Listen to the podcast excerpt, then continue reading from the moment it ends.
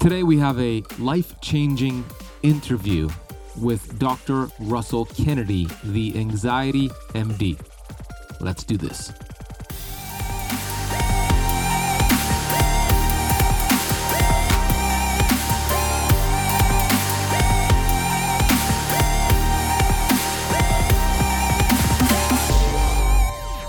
Because I think what we're doing mostly in North America is we're believing, hey, if I could fix the thoughts, I'd be better.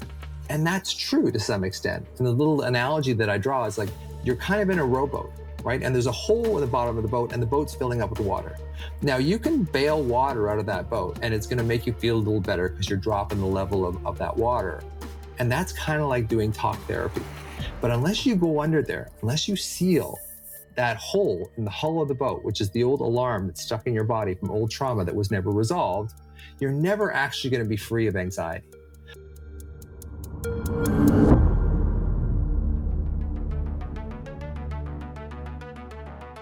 We have access to ancient healing strategies such as ketosis, fasting, and carnivore. And on the Keto Kamp podcast, we are determined to deliver the science to you. We bring in the thought leaders in this space to have extraordinary conversations so you could apply it and change your life. Your body was built to thrive. Your body is capable of healing as long as you identify the interference and remove it. I believe you are a masterpiece because you are a piece of the master. My name is Ben Azadi. I'm the best selling author of Keto Flex, and I want to thank you for spending part of your day with me.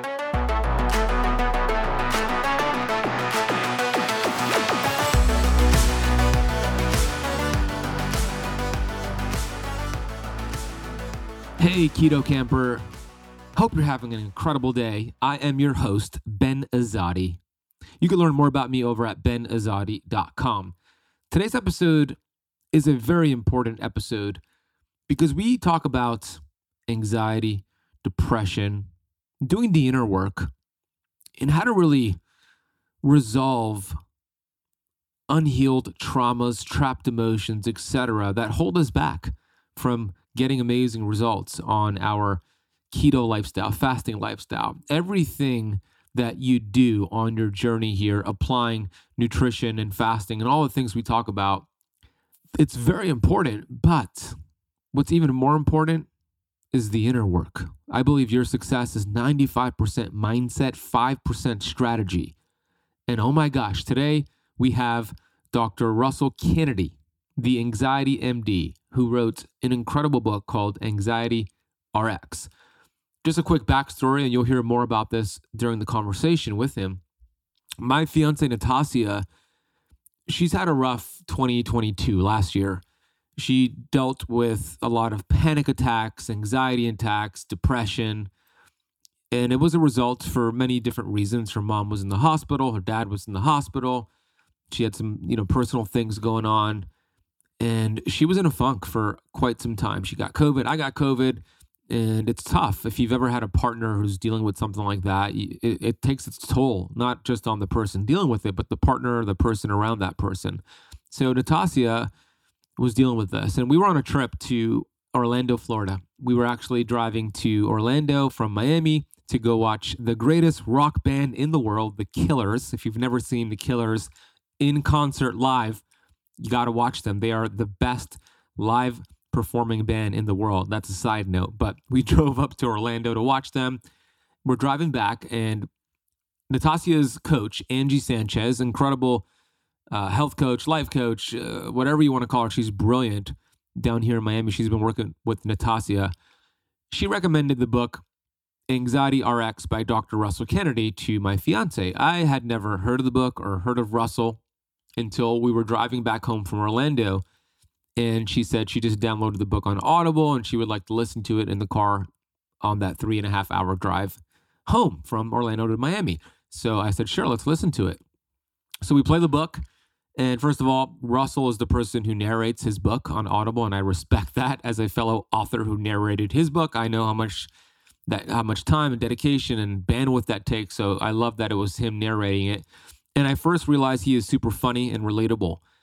Uh, and just a few minutes into this book, I look over as I'm driving. I look over to the passenger seat. I look at Natasha, and she's just crying and bawling her eyes out. And what Russell was sharing in his book was just resonating with Natasha and just at, at the core of her soul. He went into understanding past trauma, that inner child, and essentially the first seven, ten years of our life, these relationships we've had, these experiences we've had, determine the way we operate as an adult. And she had all these light bulb moments click. I did too, because she had a tough upbringing. And it was just, it was an incredible experience because out of the crying and out of that pain, it really helped her so much. And she completed the book. Uh, and I completed the book, and I decided to reach out to Dr. Russell Kennedy on Instagram. And I asked him if he was open to coming on the show, and he said yes. So we recorded an incredible conversation. It's a little bit longer than most episodes, about an hour and a half, because it was just, just so much to unpack. Uh, this is a great episode for not just you to listen to, but if you have a partner, if you have children, it's just, it's so good. So here's what we covered today. We get into, of course, Dr. Kennedy's backstory, being a, a C minus student, kind of like me, and uh, what he did to get through medical school and how he had, um, he didn't see eye to eye with just treating symptoms and he, he, wanted to get to the cause. So now he practices a combination of both Western medicine, alternative medicine. He's also a yoga teacher. He's a speaker. He, he's a, man of many, many talents. We're going to get into the biggest enemy in healing anxiety. He says you cannot expect the book to heal your anxiety. It can only provide you with the framework. The work is for you to do. He says the biggest enemy in healing anxiety is an overprotective ego. We're going to talk about that. We talk about a little bit of Tony Robbins' work, but also changing your physiology in combination with changing your mindset. We'll get into talk therapy and different therapies, psychiatrists, psychologists, and uh, how his approach is a little bit different, and how he doesn't he does see that as valuable options, but it's not the full framework, and he'll get into that full framework. We'll get into understanding the root of anxiety. He calls them body alarms and how to um, identify them and put your body in a healing state. We'll talk about the subconscious mind and how we are unconsciously reliving trauma through mind regression. So, if you have chronic stress right now, like a lot of people do, or if you've had a traumatic or abusive past, your mind gets pushed back into the time when you experienced such things. And there's a theory that states if you experienced a significant trauma as a child, part of you stays locked at that certain age until it gets brought back up. And then he gets into something called mirror work. Uh, I've never heard of this before, and I love the way he explained it. And you're going to hear him talk about this. But mirror work deals with this by reminding yourself that you are living in the present. So, if you struggle with depression, anxiety, overwhelm, this is the episode for you. I encourage you to really just be present, dive right into this conversation, and then go get his book, Anxiety RX, on Amazon or wherever you want to get it. We'll put a link down below. And if you want to watch the video format of today's interview, and all of our Keto Kamp podcast interviews can be found video format on YouTube. We do some amazing editing on there. You can find it on youtube.com slash keto kamp. We'll drop a link down below.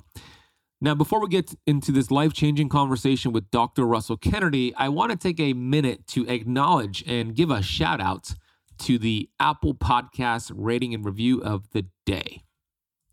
Here is a five star review from Farhan3 titled oh Always Eagerly Awaiting the Next Episode. I'm so glad I discovered you last year, Ben. Your podcasts have been enlightening to me in so many areas of health, especially keto and fasting.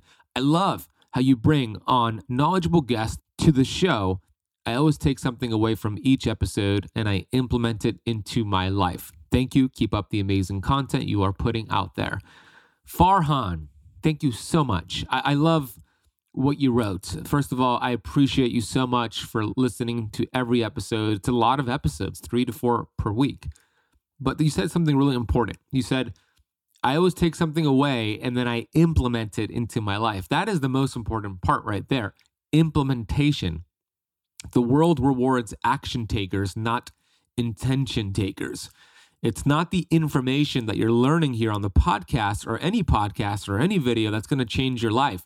It's the application. So when you hear somebody say, knowledge is power, that's not fully accurate. It, knowledge is potential power. If knowledge was power, I always say this if knowledge was power, every librarian would be a multimillionaire. It is the application. So, Farhan, I want to acknowledge you for applying the nuggets you are learning on the show. And thank you so much for taking the time to leave that rating and review. I see you're in Great Britain. Thank you so much for listening from Great Britain. Hey, if you haven't left the Keto Kamp podcast a rating or a review on whatever platform you're listening from, please do so right now. Couple quick things before I bring on Dr. Russell Kennedy. In a few days, I am starting my next 90 day heavy metal detox group. It's just in a few days from this release. And here's the deal I've decided to cap this out at 15 people.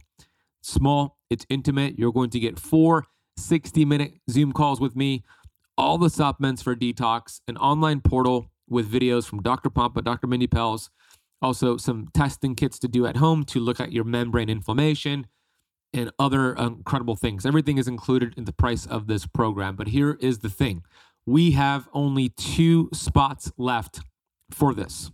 Okay two spots left at the time of me recording this. I don't know if those will be taken by the time this is released, but I'm going to just throw it out there in case it is available. You could head over to ketokampdetox.com.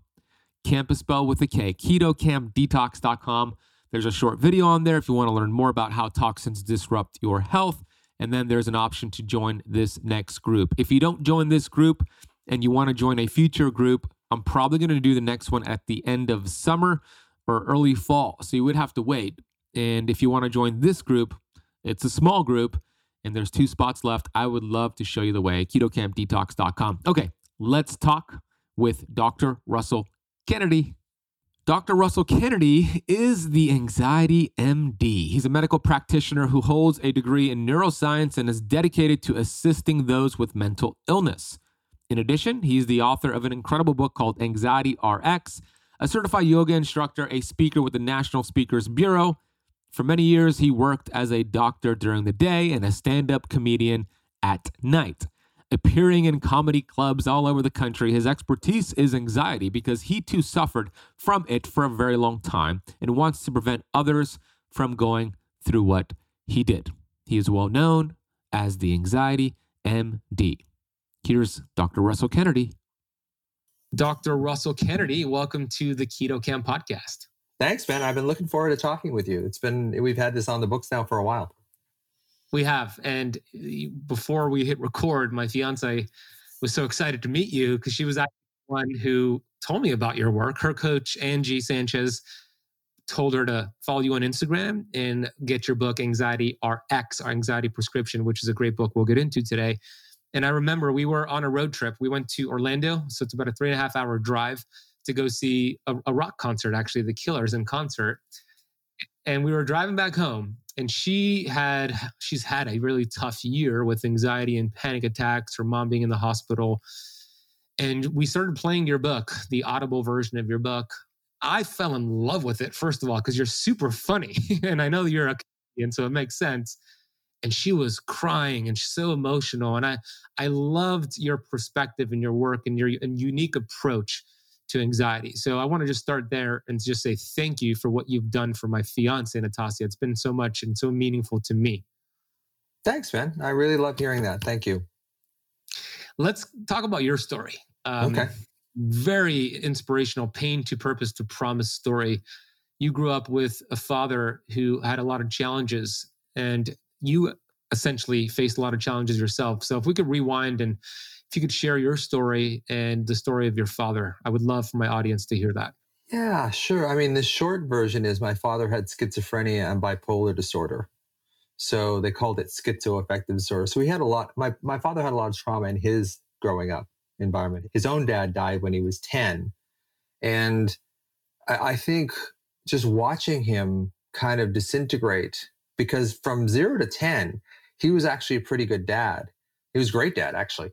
And, but I could tell there was something not quite right about him, you know. And then when I got to be about 10, I have a younger brother who was about eight, you know, he took off we lived in Ontario, which is like, you know, like one of the middle provinces in Canada. And then he decided in a manic episode that he was going to hitchhike across Canada, which is what he did. So he hitchhiked all the way to Victoria, British Columbia, which is where I live now, which is the far west coast, which is just directly above Seattle. And that was really the first time I was about 10 and I was like, what the hell is going on with my father? Like just just because he'd been such a great dad, like just teaching me how to ride a bike and hit a ball. And he was an award-winning baseball coach in in uh, Ontario. And and you know, just to see him kind of crumple and then, you know, he'd go back to normal by the time I was like 10 to about 14 years old, he'd be back to normal again after he got out of the mental hospital or whatever. But about 14 to 16, he started just to deteriorate. Like, and, and he committed suicide when he was uh, 52 and I was 26. So for about by the time I was 10 till I was at 26, so 16 years, he just kind of went deeper and deeper and deeper into his disease. And I got paranoid that I was going to develop the same kind of thing because I knew that there is some sort of heritable component, some genetic component to schizophrenia.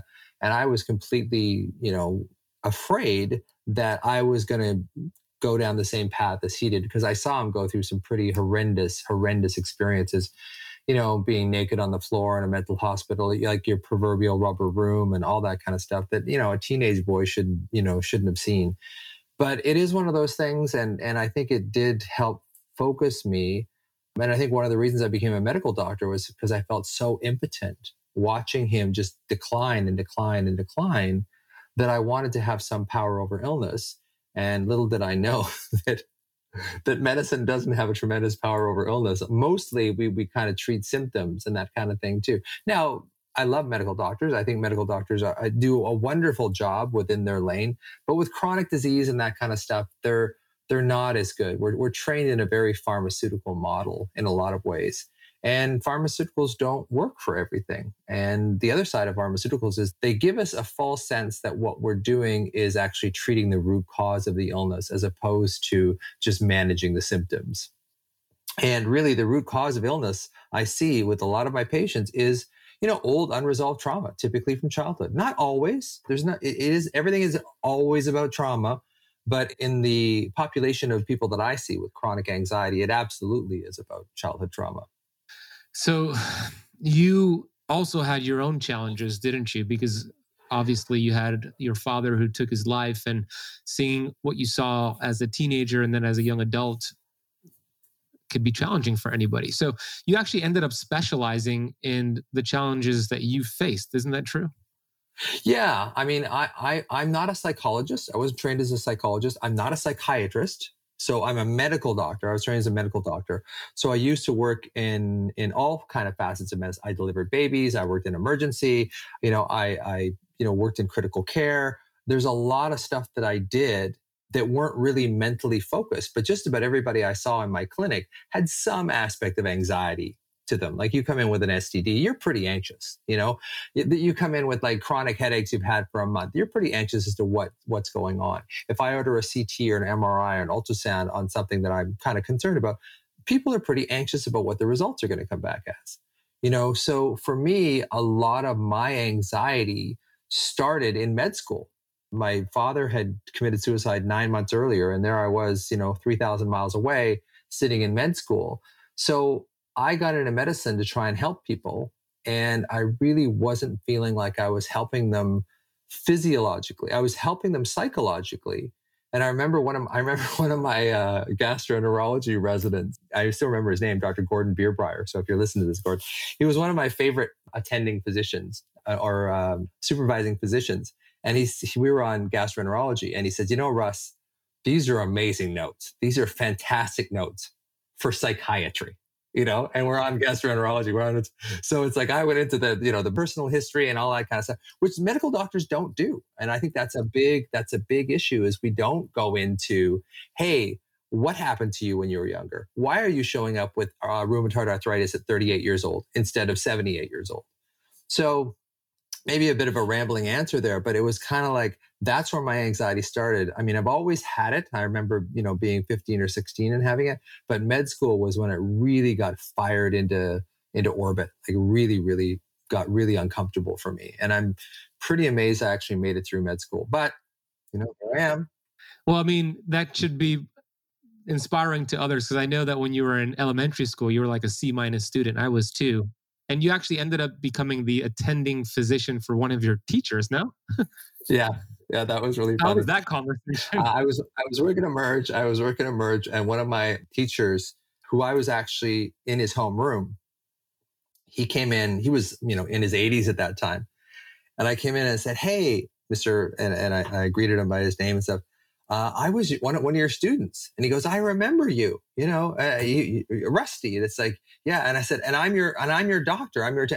and my grades were like, and you could see his face kind of like, you went to medical school? Like you, you with a solid C minus average made it through medical school.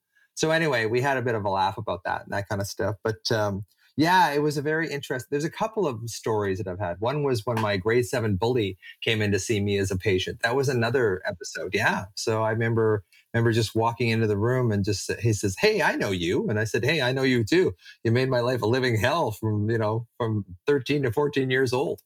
And then he became my patient, and uh, you know I realized here's one of the one of the big lessons I learned in medicine was was I realized that I had it tough with my dad, but this guy had it way harder. You know, physical, emotional, sexual abuse. His sister was murdered. There was all these things that happened. So it really, it really gave me a look at the other side of what what bullying was really all about. Because this kid was was clearly in a lot of trauma at home, a lot, and he just took it out you know, on on the only place that he could. And I think that's what happens with bullies is I think that that they're all traumatized people. Like nobody goes goes after someone else, tries to hurt them on purpose. I think that, you know, it's a reaction to your life circumstance. So that was a really big lesson for me as a medical doctor when I saw my grade seven bully and he was in such bad shape and such he suffered so much because as I as he became my patient, I learned more and more and more about what his childhood was like. And it was like, man, I thought I had it hard. And that's the that brings up the other topic about, you know, uh, comparing traumas. You know, like you can't compare traumas. I think you know, we are born with a certain, I don't think we're born anxious. I don't think there's a gene for anxiety. People ask me that a lot. Uh, I don't think there's a gene for anxiety, but I think our temperament is kind of genetically expressed. So I'm a very sensitive person. My brother is not so sensitive. And I wound up getting the anxiety, and my brother's more like happy-go-lucky. Whatever happens, he's more stoic. You know? So he's like so, a stoic sort of person. Yeah, he's more absolutely. My brother is very stoic. Yeah, yeah. So it's like I, it's like that too. So so it's like uh, I, I always do this impression of my brother. It's like, oh Jesus Christ, Russ, we're always waiting for you. We're always waiting for you. So because I've got to get everything right before I go to the house, and he's like, but the funny part about that, I'm kind of got pressure of speech a little bit today. But the funny part about that is we played on the same baseball team. We were only like 16 months apart. And uh, if there was a practice at 6 p.m., I would get there at 6:05, and my brother would get there at like 5:15. You know, so it's really funny how easygoing he was, but he had to be on time for everything, like rigid on time. You'd think it'd be reversed, but so yeah, my family of origin was was interesting to say. Very interesting. Yeah, I'm very similar to your brother because I'm I'm also stoic, but I also want to be on time too. Yeah, it's, it's interesting. I think that's a valuable lesson with the bully that you had, and I had bullies too. But we fast forward to now. Now there's social media bullies, and especially educators like yourself, educators like myself naturally as we grow these bullies will come out. And i see them all the time. I, I, get these comments that are hateful. I'm sure you do too. When it started to happen on social media what was your initial response? And how do you handle those sort of comments that you get the hateful comments? Yeah it's a great it's a great question. Because i think what happens is you know i kind of see them as hurt children you know and just like when, when my my wife cynthia is a somatic trauma therapist so the the, the conversations that we have around the house are, are quite interesting. But i remember cynthia and i have a picture of each other when we're about eight years old right? So what i do with cynthia was when we get in a fight which isn't often but you know sometimes we get into into scraps about different things and uh, I just look at that picture or I imagine that picture because that's who I'm dealing with. Like I'm dealing with the nine year old version of Cynthia, right? And she's dealing with the eight year old version of me. And I think that's what a lot of like on social media, a lot of these people regress into children and then they get angry and they can't there is no prefrontal cortex. There is no place where they kind of go, hey, this is probably not the best thing to do, which is typically what happens when we're children is we don't have this evolved prefrontal cortex that says, hey, don't do that. That's probably not a good thing to do. Right. So I think it's really important to see those people as, as wounded. Plus, you know, if we're in the, the mental health space or the physical health space, we're helping people. And a lot of these people didn't have parents that were really overly helpful. So often what they'll do is they'll project the negative aspects of their own parents or lack of those parents onto us. So I try, I try and see it that way. Sometimes I get my, my feelings get a little hurt because like I said, I am sensitive, but I'm learning how to see it more and more that it's just, you know, a hurt person on the end. You know, a lot of people expect they read my book, they see all the five star reviews and all that kind of stuff, and they think that they're going to heal their anxiety by reading the book. And I think that it provides you with a great framework and great structure, but you have to do the work. And the, the problem with that is that your ego, your protective ego is so powerful that it will keep you locked in anxiety. And we can talk about this, you know, as, as we go along, but, but that's our biggest enemy in healing anxiety is this overprotective ego that doesn't want to let us go back and, and experience the same pain that we used to. But unless we, like I was saying to, to, to your, your girlfriend, is that unless we go back and feel it, we can't really bring it up to the surface to a place that we can start changing it. And, and it will always kind of keep us a prisoner if, if we're, we're sort of locked in those subcortical, you know, below the cortex, below the thinking mind. We're locked in those subcortical programs. We can't change them unless we use feeling to change them. All the thinking in the world, all the, all the talk therapy in the world isn't going to change those subcortical programs not that subcortical, uh, the, the, um, not that talk therapy doesn't help. It certainly does. It's just a matter of if you want the full picture, if you really want to heal, you've got to get the subcortical programs as well, the unconscious programs as well as the conscious ones.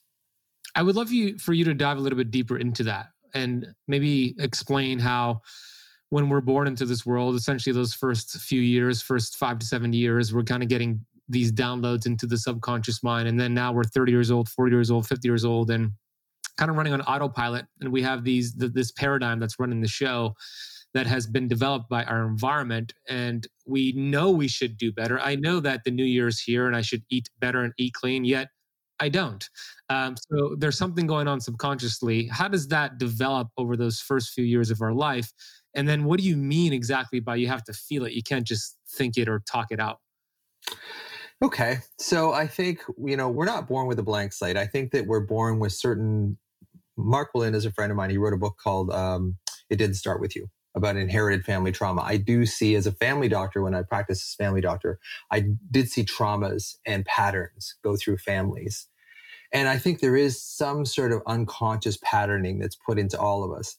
Now, I think when we're born, I think that's quite flexible. And I was just saying earlier on about being sensitive when you're sensitive, you incorporate things at a much deeper level, I think. Things don't sort of water off a duck's back to you so much. So when you get yelled at as a child, some children can sort of deal with that on some level. Other children take it so personally that it starts to affect them and it starts to become part of who they are and part of this what I call subcortical structures, the the the structures like the amygdala and you know, to some extent, the hippocampus, like the stuff that just encodes stuff in our environment that we're not even cognitively aware of. So we start developing this certain way of interacting with the world. And if you grow up in a, in a caring, loving, sensitive, attuned, attached environment, you're probably going to grow up into something that assimilates your true self, you know, your true, caring, loving self. Now, if you grow up in an environment and you're sensitive where there's a lot of trauma, you're going to grow up into more of a reactive self. And a lot of those reactive programs are put into us at a very young age, below the level of thinking, below the level of the cortex, and they become automatic. And it becomes a way that we start looking at the world. And a lot of people with anxiety begin looking at the world as victims, including myself. And this is some of the things that, that people get upset about when I say this.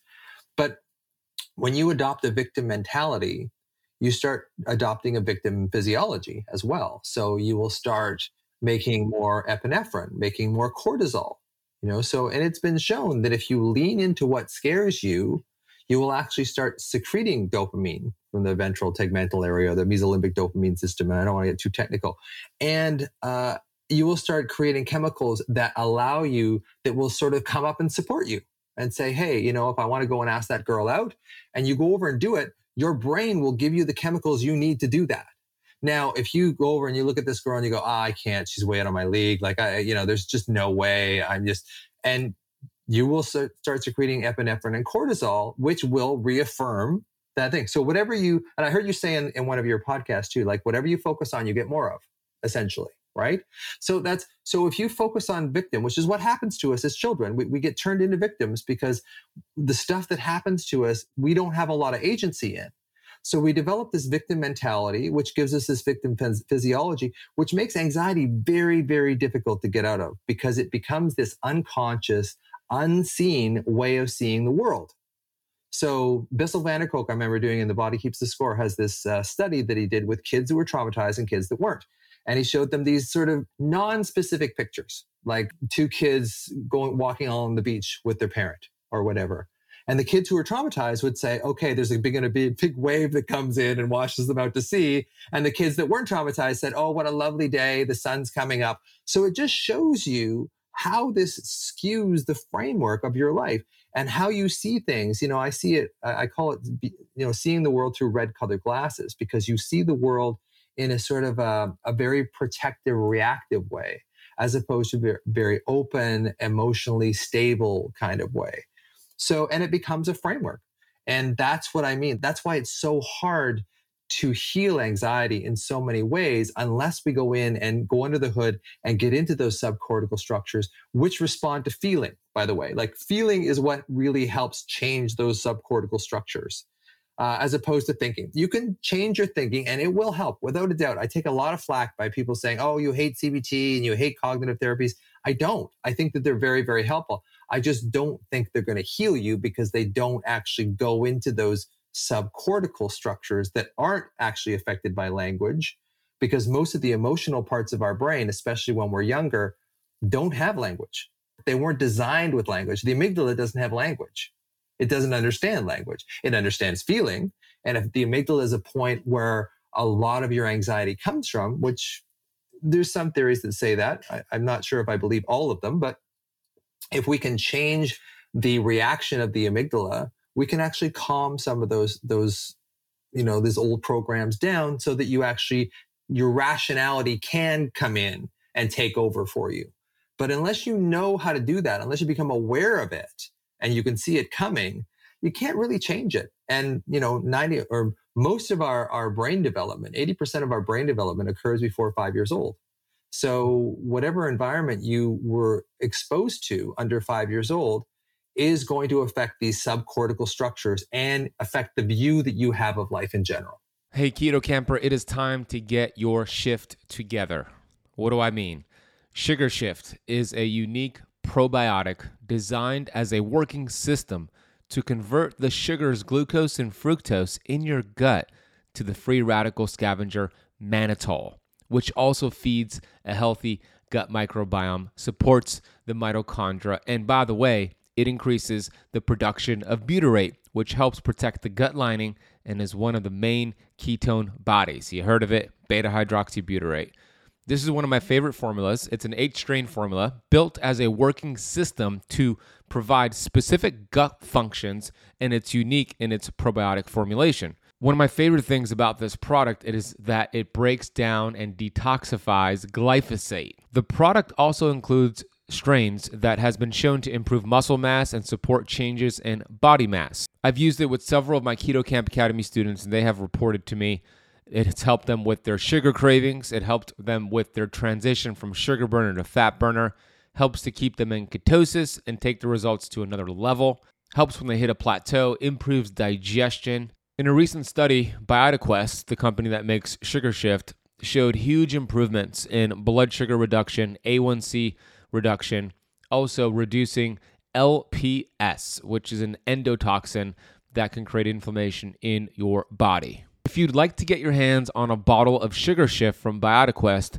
head to biotiquest.com, which is spelled B I O T I Q U E S T and then put the coupon code KAMP, K A M P 10 at checkout, and also check out their other products as well. We'll drop links down below with the coupon code in the podcast notes. Uh, so this is interesting because I was one of those people who were seeing seeing the negative out of everything, right? Uh, my story, my backstory, just in a nutshell, is I grew up in a very toxic environment. My parents were great; they were divorced, but my mom worked three jobs, so I hung out with the wrong crowd. So that environment was toxic, and naturally, that was my thoughts and feelings and actions were a result of what was around me. So I ate unhealthy food. I thought unhealthy thoughts. I did unhealthy things like video game addiction, drug addiction. I was depressed, suicidal. I was rock bottom. Uh, 2008, 24 years old, looking for ways to end my life, and then thinking about my mom and stopping myself. And and then I got into uh, Dr. Wayne Dyer's work. Mm-hmm. Are you familiar? Oh yeah, yeah, oh, for sure. Of course yeah. you are. yeah. And he he said something that rattled my world. He kind of like took my head off of my body, flipped it, rattled it, and put it back on. And my life was never the same. He said, if other people were the result of your problems, you would have to hire a psychiatrist for the rest of the world in order for you to get better. and I was like, whoa. Yeah. I've been a victim and I've been blaming other people. And it's so easy. It, it was so easy for me because you release yourself of responsibility. But then I took responsibility and I started to eat better and, move my body it started with my thoughts and then eventually you might with, think you might you, you think it started okay, with your yeah thoughts. you yeah. you tell me what happened because okay, well, I'm not a, yeah no keep going keep going I, I I want to hear the rest of this so I thought that it started with my thoughts, no pun intended there. And I started to just become aware of my thoughts and I started to choose better thoughts. And then eventually I got into gratitude a couple years later. And then when I got into gratitude is where I started to consciously feel grateful and, and be aware of feelings. Uh, and then, you know, it was just a matter of me being really consistent with changing my environment, reading more books, and kind of in brain tattooing this information. So um, now, um, that was 14 years ago. I'm the person who sees a rainy day. I'm like, man, I love the rain. It's so beautiful. I'm the person who sees a 100 degree, degree day, and I'm like, the sun is so great. Vitamin D. Like, I'm always seeing the greatness and the gratitude versus the red glasses that you referred to earlier. So you tell me what what happened with me. Well, often I think this is what I think the, the biggest sort of um, misconception I think that people have. People think that I like I feel that I think these negative thoughts, therefore I feel negative. You know, it's actually in my world, and that this is this is what I, I found on LSD. So I, you know we can talk about this a little bit too. Is in my world I find that I my body felt a certain way, and my brain, which is just a, a meaning making make sense machine through a process called interoception, your brain is always reading your body. So if there's this old trauma, for me, it's in my solar plexus, and I know as a medical doctor, this starts to sound pretty woo, but um, I like woo. Yeah, yeah. So so there's this trauma that's still stuck in my body from my dad. It's in my it's in my solar plexus, and my body feels a certain way every time I get quote unquote anxious. And what happens is your your brain reads your body, and it in me it read this alarm in my body so the mind being a meaning making make sense machine goes okay what do you have to be alarmed about well you're not going to make it through med school you're not smart enough there's no way you know anyone's going to have you you know you can't stay in a relationship all this. so your body actually creates your thoughts more than your thoughts create your body now it's both it's both it's absolutely both without a doubt without a doubt but and this is what i mean about therapy if you're only fixing the thoughts and the problem is actually this old trauma that's stored in your body. You're not, you're only fixing half of the problem. So, and this is what we see borne out in a lot of the research studies that say, look, people go through CBT and they do feel considerably better for like three to six months. But a year later, they're kind of back to the same level of anxiety that they were prior to going into the program in the first place. Now, this is why I love therapies like uh, somatic experiencing and internal family systems, and to some extent, psychedelics, because they start changing that underlying wiring because it's your body, it's those subcortical structures, the, the, the structures below the level of the, the thinking mind that run your body, and vice versa. And they're communicating with each other all the time. So if your body is in is a calm, reactive, unreactive state, your mind is going to be like, okay, I'm clear. I can think. But if your body is in this reactive state, and a lot of people with old traumas that haven't been resolved emotional, physical, sexual abuse, loss, abandonment, rejection, having to mature too early, having to become the man or the woman of the house too soon that's alarming for a child. And basically, what we do is we stuff that into our unconscious. And at, in, in the body that keeps the score, Bessel van der Kolk's work, the body is a representation of the unconscious mind. So I can use the body to track back, to reverse engineer your trauma into your unconscious mind, into those subcortical structures. And I can start using feeling to move those structures around and change those underlying subcortical substrates that are creating these negative thoughts in the first place. Because I think what we're doing mostly in North America is we're believing, hey, if I could fix the thoughts, I'd be better. And that's true to some extent. And the little analogy that I draw is like you're kind of in a rowboat, right? And there's a hole in the bottom of the boat and the boat's filling up with water. Now you can bail water out of that boat and it's going to make you feel a little better because you're dropping the level of, of that water. And that's kind of like doing talk therapy. But unless you go under there, unless you seal that hole in the hull of the boat, which is the old alarm that's stuck in your body from old trauma that was never resolved, you're never actually going to be free of anxiety. So that's kind of what I think. So I think a lot of people believe that anxiety is an, a disorder of the mind. And this is, you know, almost like heresy when you come up and say this. It's like, I believe that anxiety has much more to do with old trauma that's still stored in your body that's reflected by your mind rather than the, your mind creating all this negativity. But because we talk to each other in words and we talk to ourselves in words, we start thinking that the, that the mind and the words are, are how we communicate. And we really have, have moved away from the body. We've really moved away from this sense of connection to our bodies as a focus of health. It's all about thinking better, you know, you know, turn that frown upside down, like, you know, get a get a better mindset. And I always say, like, why not get a better body set as well as a, as a good mindset too? And with your nutrition stuff and all, this is this falls into place with that. So it's really about for me when I want to heal someone's anxiety is I have to do I have to fix their thoughts as well, but I have to start by hooking into their body by creating that place like, uh, of safety in their body so that their mind isn't on its heels all the time trying to figure out why am i in danger? Why am i because the mind is brilliant like the mind is amazing and and what i see with a lot of my anxiety people is they're very very smart. So they're they're able to come up with these these incredibly complex you know worrisome scenarios of the future because they're so smart but the thing is i think we really have to start looking at a body based focus as well as a mind based focus when we're coming to the full person, to the full picture to treat this disorder that we call anxiety. So good.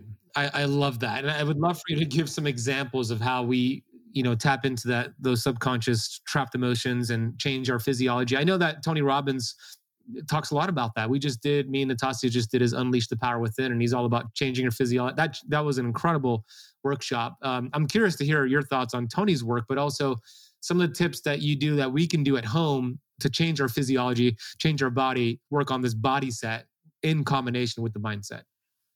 Yeah. So I think, you know, a lot of it, and this sounds pretty cliche, but a lot of it is breath.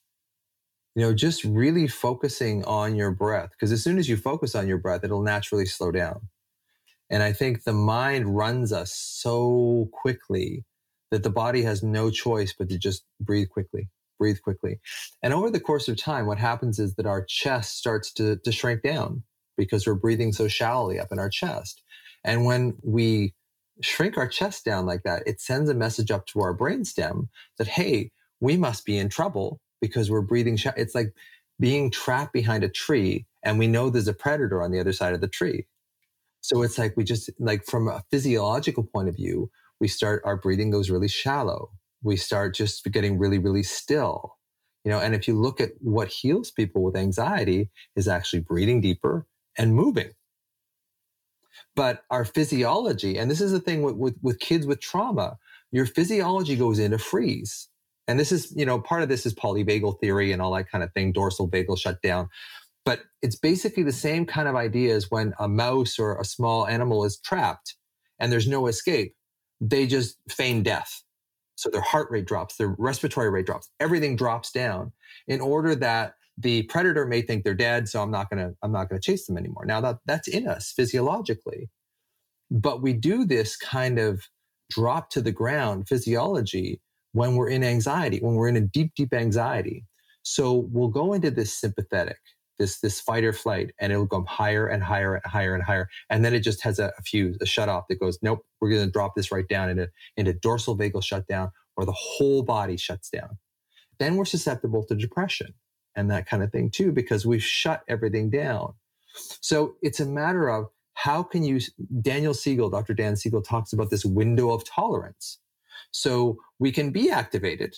You know, we can be activated. We can, you know, uh, if our kid runs towards the street, it can activate us to move, to go and grab them and say, hey, don't do that.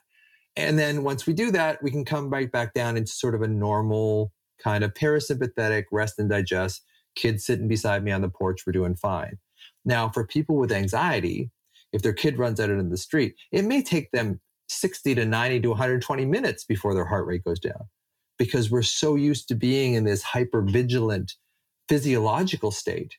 And we don't ever really learn that it's okay to feel safe. So, what you're saying about what can we do at home? There's something called yoga nidra, which uh, Andrew Huberman calls non sleep deep rest. He's coined that term, non-sleep deep rest. And there's recordings on YouTube of yoga nidra. And basically what it, it's kind of like a form of hypnosis where you go into sort of a, a breathing place for your breathing, and then you start focusing on different parts of your body. And from a neuroscientific point of view, basically what we're doing is we're starting to involve the prefrontal cortex, the premotor cortex, and then the somatosensory cortex, which is the part of us that moves right? But we're not necessarily moving. We're just putting our attention into these parts, like right wrist, you know, left wrist, you know, that kind of thing. So it creates this place where we can actually rest and be safe in that resting. And so the more we can relax and, and relax the body and be aware that our body is relaxed. And here's, here's the big hook in that is that if you had trauma as a child, and this is chapter 62 in my book, it's not safe to feel safe. So for me, growing up, my dad would go along fine for like nine to 12 months. And I'd be like, hey, you know, maybe he's back to normal again and stuff. And then he would collapse again.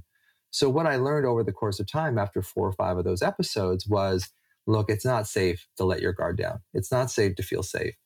And that little topic is something that I, I get sort of messages all the time about how do I feel safe feeling safe? And it's basically just practice. Yoga Nidra is one of them. Um, yoga is another way. You know, Tai Chi is another way. It's basically really looking around, connecting your mind and your body.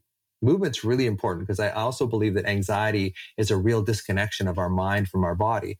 So the more we can move and move in a way that we are, you know, fully aware of, you know, just like as you move your hands, you know, just being really intimately aware of, of how this, this movement in your hands goes you know, because that pulls us in a premotor area, which is just behind the prefrontal cortex. It pulls us into somatosensory. And what it does is it pulls us into the present moment. And that's probably the biggest key out of everything is pulling yourself into the present moment because worry is always about the future and trauma is always about the past. So if you can pull yourself into the present moment and practice being there, that's when you start getting ahead of this. But this is what I was saying earlier when you start feeling safe, there's an alarm bell that goes off that says, Hey, you know, your dad's going to get drunk again. Not me, but, but I'm saying for, for, for people, your dad's going to abuse you again. You know, there's this sense that, that it's not safe to be safe and that prote- overprotected ego is in there. So that's why it's so hard to heal from anxiety because when it's not safe to feel safe and feeling safe is what you need to heal, how are you going to resolve that? And it's mostly just practice and awareness and just feeling like, okay, I'm going to make the intention that I'm just going to allow myself. And this is like yoga nidra and that kind of thing is very helpful because for that 20 minutes or 30 minutes that you do yoga nidra or listen to a meditation or whatever, and you tell yourself beforehand, I am going to take this next 20 or 30 minutes and I am going to feel safe. Make the intention because your subconscious mind loves intentions because if you don't give it a pathway, it will take off in a bunch of different directions. So you give it a pathway that says, for the next 30 minutes, I'm going to lie here on my bed. I'm going to look around. I'm going to see that I'm perfectly safe. And I'm going to lie here for 30 minutes and allow myself to feel safe and know that when I feel safe, maybe this, this, uh, you know, panicky feeling is going to come up, but I can stay with it and breathe through it. And this is where practice comes in. Because again, we're trying to change those subcortical structures your mind knows that it's not good to worry, but the subcortical structures have, have thought that that worry has kept you safe since you've been six years old. So why wouldn't you bring that back in? This is all sort of part and parcel of the whole thing. Is like, what can you do at home? Breathing exercises, yoga nidra, yoga, like movement, anything that induces movement. Exercise is helpful. Yeah, if you look at the somatosensory strip in, in your brain, so much of your brain is devoted to your hands and your face, right? So I do this thing with people and I get them to put cross their uh, wrists across the midline and rub your right cheek with your left fingers and your left cheek with your right fingers. Now it looks really creepy, right? It does. Yes. Yeah. Don't do this at, you know, don't do this at the CVS. but, but, but, but it brings you, like I said, because your, your somatosensory strip is so, so much of it is, de- is devoted to your hands and your face. When you touch your hands to your face, it brings you into the present moment. And I think this is one of the reasons why tapping, people find tapping so helpful too. I'm not sure if tapping has any magical qualities. Maybe it does, maybe it doesn't. But what I, every time I see tapping, I always think, okay, well, somatosensory cortex, you know? And, and I think it's helpful. I, I really do think tapping is helpful. And I think one of the reasons why is it brings you into the present moment, right? It brings you, and then in that present moment, then you can start making affirmation. Not that I'm a huge fan of affirmations, but you can start making these affirmations in the present moment. If you're stuck in the future, if you're stuck in future worry and you start making affirmations, they have no resonance whatsoever. And if you're stuck in your old trauma, they have no resonance.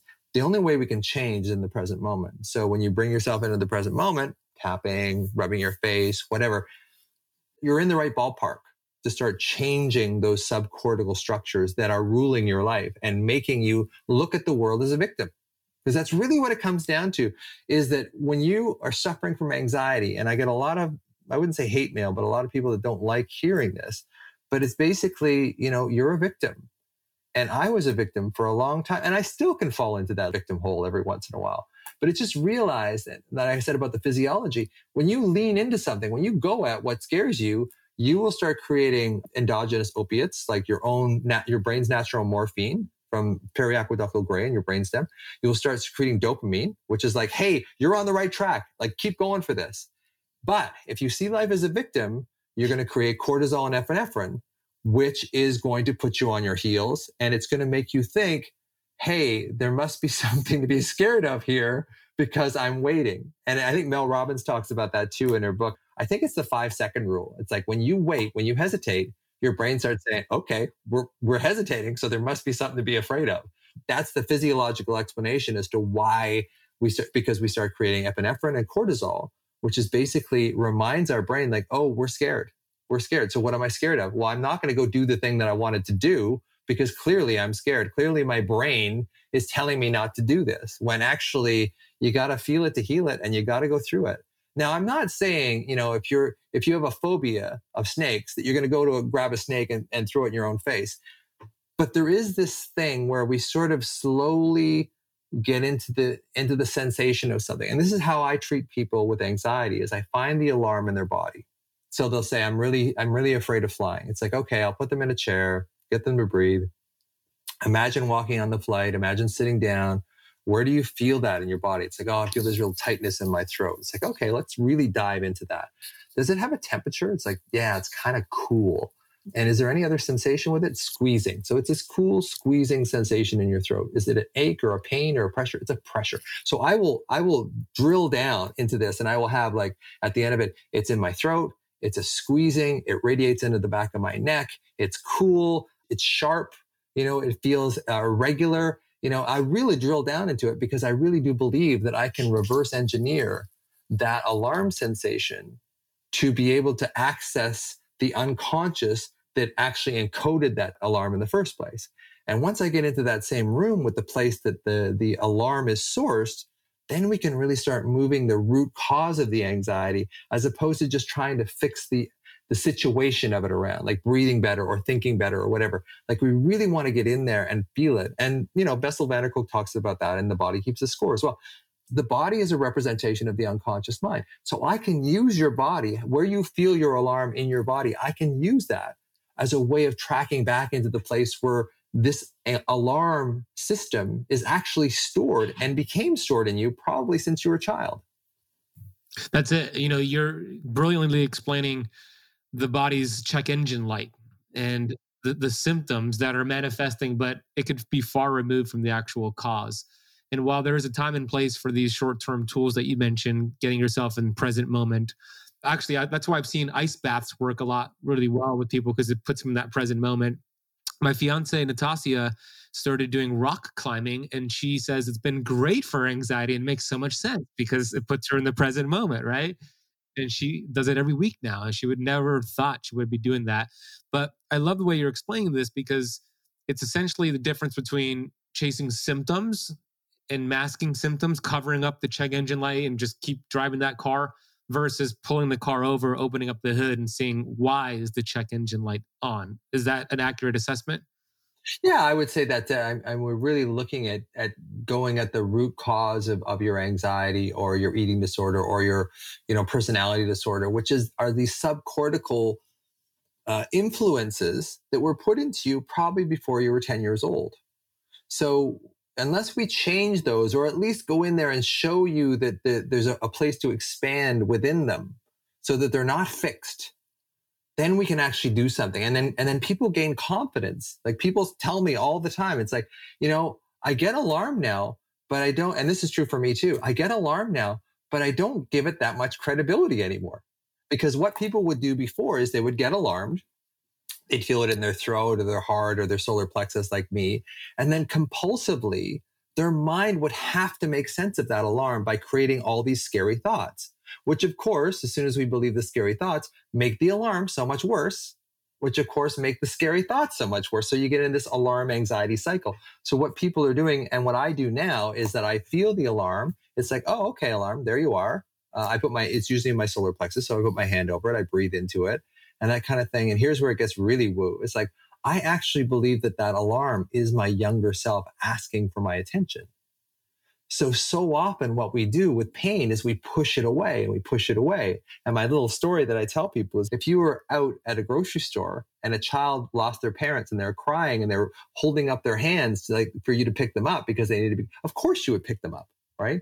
But we won't do that for ourselves. So we wind up pushing that child away and pushing it down deeper into the unconscious, deeper into those subcortical structures. So it has to get louder because that the alarm is really your younger self asking for the love, attention, protection, and care that it didn't get when you were a child. So to heal from your anxiety, not to get too woo about this, because I do have a degree in neuroscience, you have to find that child. And we find that child by localizing the alarm in your body. A lot of people don't even think to look in their body because their mind is moving at a thousand miles an hour. They have so many thoughts. And this is what I tell people all the time. It's like when you're anxious, I like to call it alarmed, when you're alarmed, look in your body. Where is it in your body? Because your mind will distract you forever. And a lot of people I see are like in their 60s and 70s, and they go, This is the first time I've actually looked at my anxiety in my body. I've always thought that it was my mind that was doing it. And as I was saying earlier, it's just the mind reflecting how the body feels like I said, is a meaning making, make sense machine. So if you have this alarm in your system that's been there since you've been five years old because you got hit by your dad or whatever, your mind is going to react to that. And it's going to do it over and over and over and over again. And it's going to become the go to, which is going to make you a victim. And it's going to just keep, you know, perpetuating that same old program over and over. So I have people in their like their early 70s that say, I've never thought to look for my anxiety in my body, like ever. And they will find it. You know, they'll say it's in my solar plexus, it's in my gut, it's in my shoulders. You know, one of the things that I, I really notice with people is the kids that had to grow up too soon. You know, the kids who had to kind of become the the mom or the dad of the house too soon. Usually the oldest in the family. Something happens to the parents or whatever, and they take on this child, this this this role that's too big for them, but they do it you know, because they're smart and whatever. And so often I will see those people carry their alarm across their shoulders. Not always, but these are just like after dealing with so many people with anxiety, I get little things that I see on regular, like women who grew up with highly narcissistic mothers or a mother who was a real mismatch for them. You know, they, they knew their mother loved them, but they didn't quite, you know, mesh together they feel it in their throat because they always wanted to say, look, I love you. I, I want you to care for me. And it's stuck in their throat. And, you know, I see these patterns over and over again. And I realize, you know, here's my, here's my training in medicine. I've got an MD in medicine. I've got a degree in neuroscience. I've got a background in neuro, developmental psychology because I believe a lot of it starts in childhood. So I see a lot of these patterns forming in childhood that form these really distinct patterns in adulthood. And I can track them down and say to people, it's like, well, you know, did you have a narcissistic mother? And they'll like, well, how did you know that? It's like, well, your alarm's in your throat, which is, you know, kind of like 80%. That's what happens. Maybe not 80%, but it just gives me an idea after doing this so many times that there is a different way of looking at anxiety as an issue of the body and the mind rather than just an issue of the mind, rather than just a DSM 3, DSM 4, DSM 5 issue of the mind. Yeah, I love that. I love that you're putting it all together and it makes complete sense to me. And it, it makes me kind of look back at my journey because part of that journey that I didn't mention in regards to some of the symptoms I dealt with was severe like claustrophobia to the point where I would go into an elevator and I would just start to sweat and my heart would race.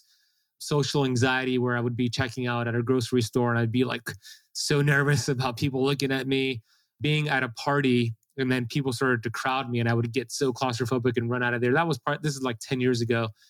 And what I'm attempting to do here as I hear you speak and kind of look and think about my journey is, you know, I'm kind of like an, an unconscious competent in this area because I no longer deal with any of that. But of course, I also had heavy metal poisoning and I had silver fillings in my mouth. I got those removed. I also had mold exposure. So I had a lot of chemical stress, but I'm still trying to kind of piece it together based off of what I shared. I mean, how was I able to do it? Because I am not dealing with that now. I feel pretty good. I don't get those attacks, but I never really went I never felt like I really went deep into these trapped emotions. And maybe I still need to go there myself. Maybe, maybe not. You know, like it brings up a really good point is that how much environmental stress or you know physiological stress so if you mm-hmm. don't have great insulin balance eh, great blood sugar balance your blood sugar so goes up a hormonal aspect or a hormonal aspect or you know hpa axis issue you know that is going to raise your sensation of anxiety and fear. And once you fix those things, it may have dropped down below a level that maybe some of your old traumas don't show up. You know? So there's a whole bunch of reasons behind this kind of thing. So so people say, oh, um, you know, if I once I fix my my sugar, I'll be I'll be fine. And a lot of people are are quite a bit better, but it depends on you know how much trauma you had as a child, how much of it you still think is in there how much is it is affecting you. So are you saying that you know you don't get claustrophobic at all anymore? I don't. Okay. Has i haven't been in a few years but i haven't really been put in like a really severe situation um, so i haven't really tested it but no it hasn't come up in a few years. Yeah. So i mean it, it's, it's a testament to to fixing the things that you can in your in, in your situation like getting rid of the mold getting rid of the silver fillings getting rid of the stuff that that we know is going to aggravate your system. Now i typically see people who've had pretty significant traumas emotional physical sexual traumas that kind of stuff. So changing their their glucose level and, and getting them out of a moldy environment will help them but it's not to it's not to fix them. So in the population i see managing those those kind of external what i call exogenous uh, features of anxiety blood sugar issues hormones you know that kind of thing it will help. It'll bring them down to a certain level but it won't actually get them to that healing place now you i think just have a natural sense of resilience ben like and it was part of like when we were talking earlier on when you just decided like i'm not going to do this anymore right? Like I'm going to change my life. I'm going to do that. Now, I think that probably came from some kind of subcortical thing that's in you that says, look, I'm not going to do this. And I, to some extent, I have the same kind of thing. It's like, I'm not going to be a victim for the rest of my life. Right. And I think we get to a certain point, and in a way, I think there is kind of this subcortical program of strength that we do have in us. That after we get to a certain area of, of like rock bottom or just frustration, we have this, my mother calls it a, a core of steel.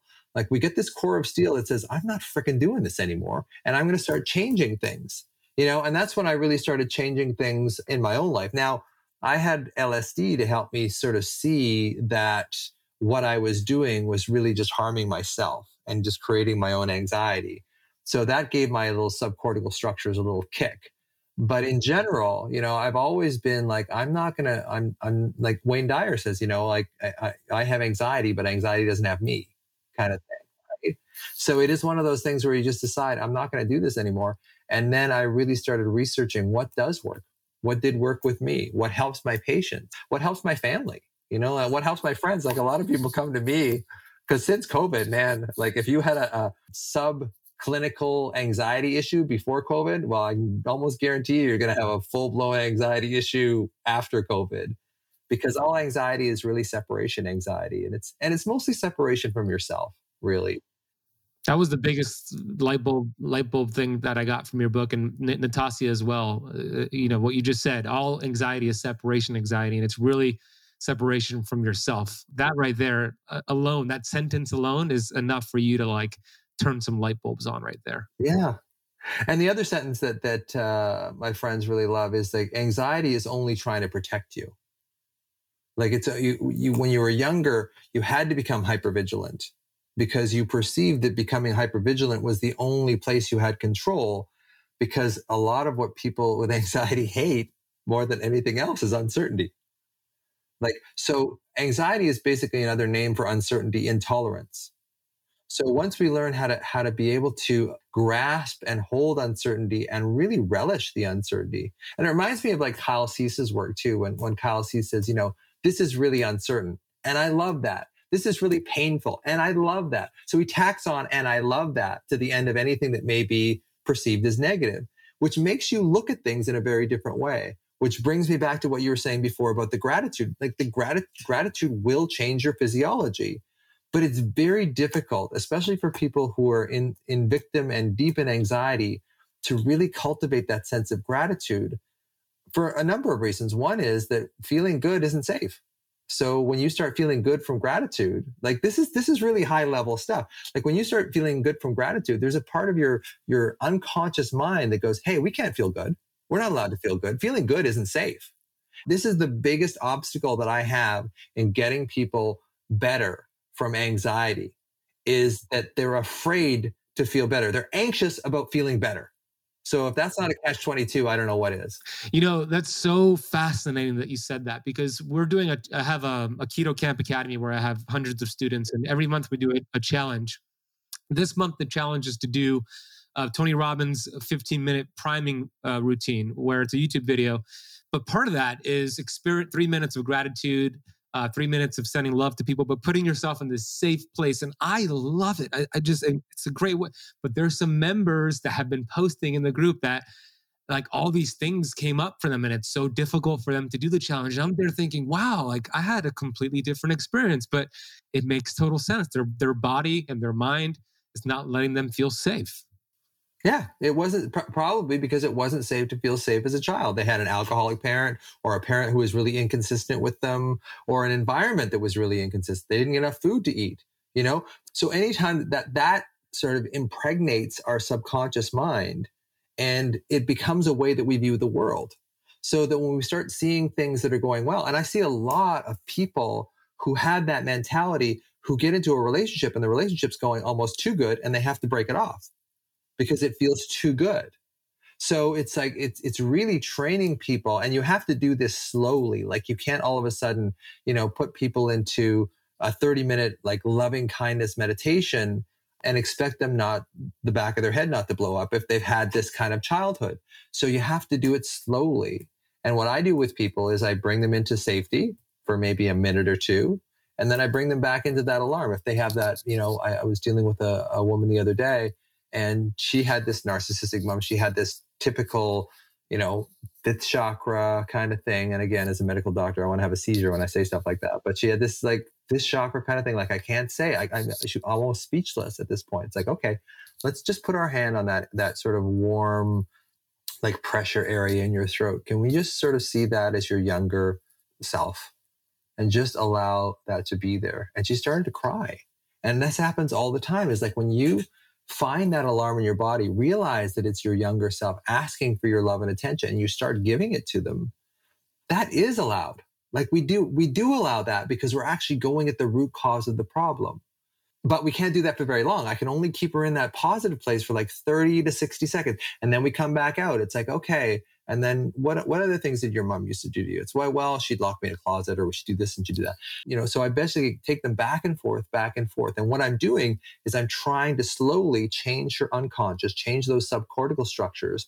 So she will know unconsciously that being safe is okay, even if it's just for 30 to 60 to 90 seconds, you know? And then that, once I get that, and when, once we start doing that, then we can go into two minutes, then we can go into five minutes. But we can't all of a sudden for 30 minutes go, look, you're going to feel, you know, tremendously great.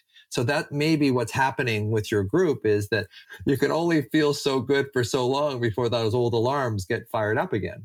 Makes sense. It's like training a muscle. You know, yeah. you don't run a marathon if you don't train for it. You unless you're David it. Goggins, yeah. Unless you're David Goggins, who's just you know he's an outlier. January is here. Can you believe it? How are you doing with your New Year's resolutions? Mine was pretty easy to focus on my well being. And we all know that the foundation of well being is a good night's sleep. I call it the foundation of health. Sleep is like the Swiss army knife of health. So, if I could just do one thing to improve my sleep and overall well being, it's taking the number one mineral for that, which also helps me personally on so many levels, I can't fully describe it. Yes, I'm talking about magnesium. Actually, I'm talking about the magnesium breakthrough by Bioptimizers. The seven different forms of magnesium in this supplement are involved in over 300 enzymatic reactions in the body. Pretty much every function in your body gets upgraded when you take magnesium, from the quality of your sleep to your brain function, from metabolism to stress levels. And let's face it, even if your 2024 resolution is not to focus on your health, as it is mine, how are you really going to be able to achieve all of your goals without quality sleep and stress management support? Do yourself a favor and make Magnesium Breakthrough part of your daily routine this year so you can get the vitality you need to conquer your dreams. So Keto Kamper, head over to bioptimizers.com slash keto kamp or simply click the link in the podcast notes down below. Use the coupon code KETOKAMP10 to get 10% off any order. That's bioptimizers.com slash ketokamp, coupon code KETOKAMP10. Check out the link in the notes down below a couple of things before we land the plane here. You know, we mentioned sure. vi- uh, gratitude, which I call uh, vitamin G because I yeah. think it's really the most oh, potent oh, vitamin. Important. Absolutely. Yeah. What role in relation to gratitude and in relation to the universal law that states what you feed energy to expands? But let's bring that into a scientific conversation for those who don't like the woo let's talk about the reticular activating system and the role that plays, right? That tiny little um, uh, size of your pinky, right, and, and your brainstem. That is your. You could explain it, but it's your way of kind of filtering out all the stimulation. So how how does that work, and how can we reprogram the RIS to filter out to to see the things that we want it to see? Yeah, I think it's both subcortical and cortical. So reticular activating system. Reticular means net. So so it's kind of like this net-like structure in the, the base of the brain that we really pay attention to.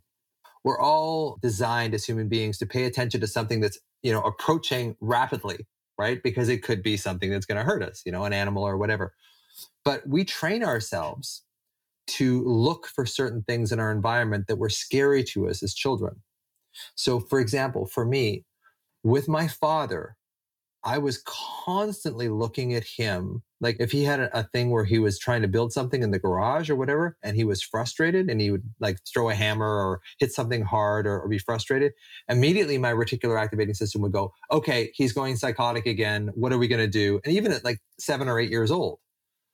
So it's it's a matter of okay, how can we recognize the things that are are specifically triggering to us? So for me, when I see someone kind of lose their mind a little bit, that's very triggering. When I was a medical resident and I was working psych, that was one of the hardest, even though I only worked from like, you know, as an intern on psych, you only really work from seven till three unless you're on call. So it's a pretty easy schedule. But it was the hardest rotation for me because I would see a lot of people with schizophrenia and schizophrenics smell a certain way.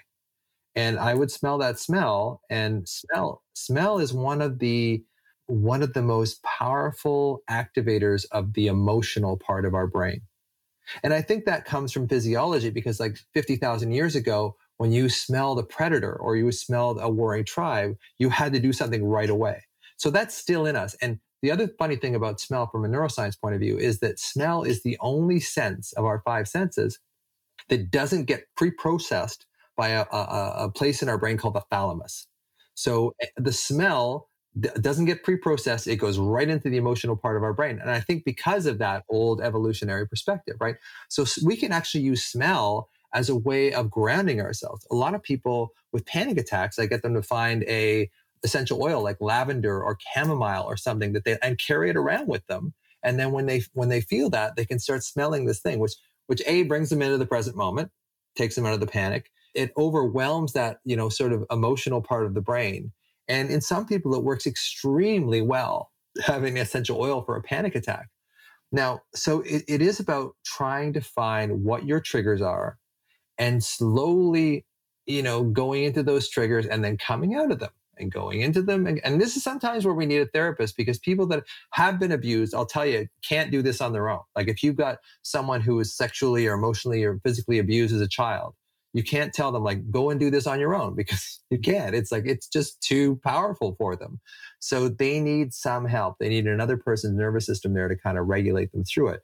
But if you have minor traumas, if you have minor things that, and I consider my stuff with my dad relatively minor compared to some of the the traumas that are out there. Not that I'm trauma comparing, but it's really important to kind of bring yourself into that trauma and then sort of bring yourself out of it with breath or whatever. I'm creating some stuff in the new year, like yoga nidras, specific yoga nidra for alarm and that kind of stuff. So I'm creating this stuff now so that people, it'll probably be a two stage thing where the first half hour will be how to find your alarm. Where is it? You know, how much of it is your inner child asking for your help?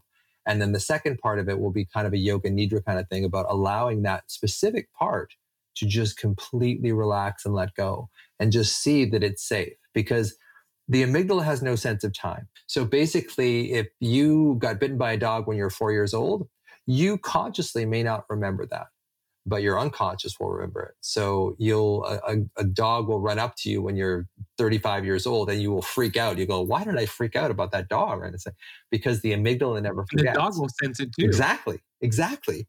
And then and then what'll happen is that you get tracked back into that particular place of the original trauma. So there is this theory that says that if you experience a significant trauma as a child, and you see something in your present day admi- uh, environment that is very reminiscent of that old trauma, it will age regress you back to the time of that trauma because of the way the amygdala works, right? So in a way, you know, if we had chronic stress, which I did, and a lot of people did, you know, especially with alcoholic parents and parents who are abusive or whatever, so chronic stress, you will get pushed back into that time when you were like seven, eight, ten years old, and you will react at that level. But the problem is you don't realize that you've just regressed to a nine year old and you think that you can still handle things but you're nine years old because your amygdala has eh, has emotionally. I can't remember who coined this phrase, but it's a great one.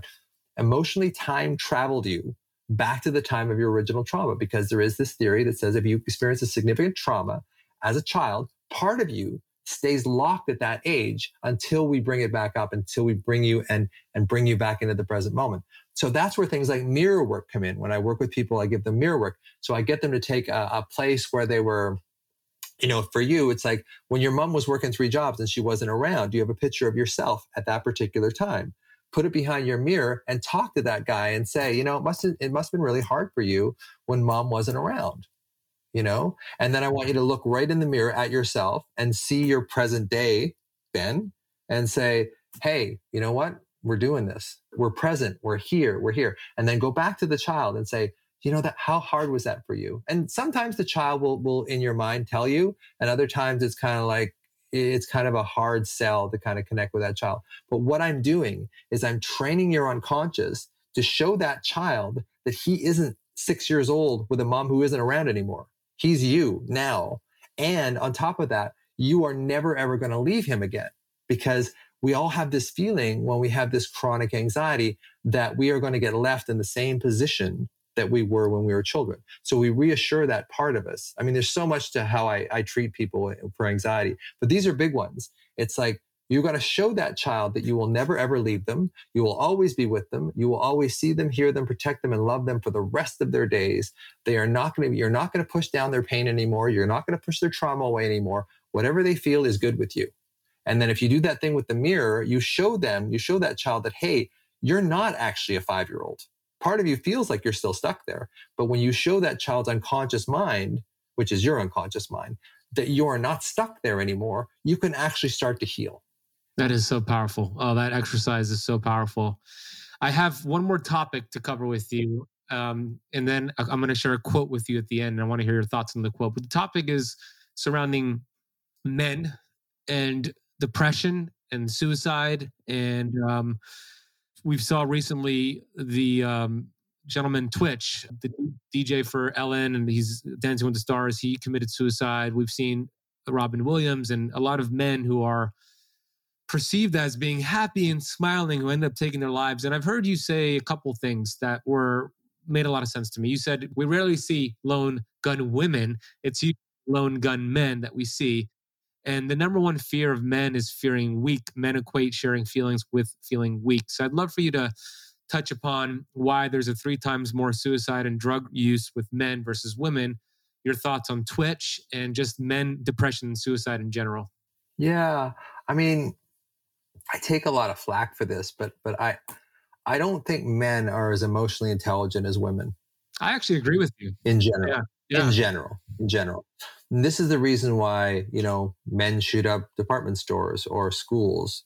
There's a bunch of reasons why men don't seek therapy. They don't see the need. I remember years ago, and I'm trying to find this study, and I, I hope I didn't dream it, but basically, this is the, the crux of the study. So what they did was they put men and women, age match controls, whatever, into functional MRI scanners. And then they would flash complex emotion words like grief, frightened, or whatever. And in the women's minds, in the women's brains, about 14 places would kind of light up. And in the men's minds, about four places would light up. So there's another uh, thing that I like to quote. Lisa Feldman Barrett wrote this book called How Emotions Are Made. And she she said in that book, the more emotion words you know, the more emotionally intelligent you are. Interesting. I'm not sure if she said it or she was quoting someone else that said it, but I know it's in that book. So I don't think men use a lot of emotion words. I don't think that we talk to each other about emotion. And I think that it is kind of put into us from a very young age that we aren't supposed to be emotional. And I think that's evolutionary too. I think that, you know, uh, we were the ones that had to go kill the animals and that kind of thing. So we had to be a little bit detached from our emotions to do that. So you think you think it's it's a genetic thing, and then also the environment, meaning movies, television, what um, our society kind of demonstrates what men should be like.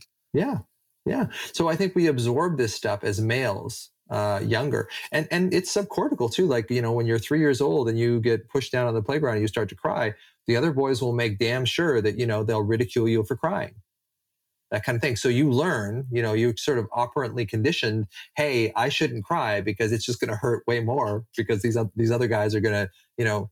And then I get people saying, "Oh, it's it's women. Women are basically making that." It's like I don't care where the originators of this thing are, but I know for sure that boys police other boys. They, they don't allow them to have full expression of their emotions. And again, that becomes a subcortical thing because it becomes how we're trained to be. And there's one of the things like what Dr. Neufeld, my, my mentor in developmental psychology, you know, he said that tears are adaptive. They allow the brain to adapt to something that, they, that we cannot change. So if you're going through a divorce, if your pets just died, if you can't change these things, tears are one of those things that that change your brain's perspective on something that you cannot externally change. But if men aren't allowed to have those tears, it just builds up inside them. Like like Bill Burr has this bit about just stuff it down, just stuff it down, just stuff it down, you know. And it just and it's true. And I think that's what happens to us. That's why we die younger. Uh, I think that's why we have, in a way, more kind of chronic disease, not autoimmune disease, which women have more autoimmune disease than men.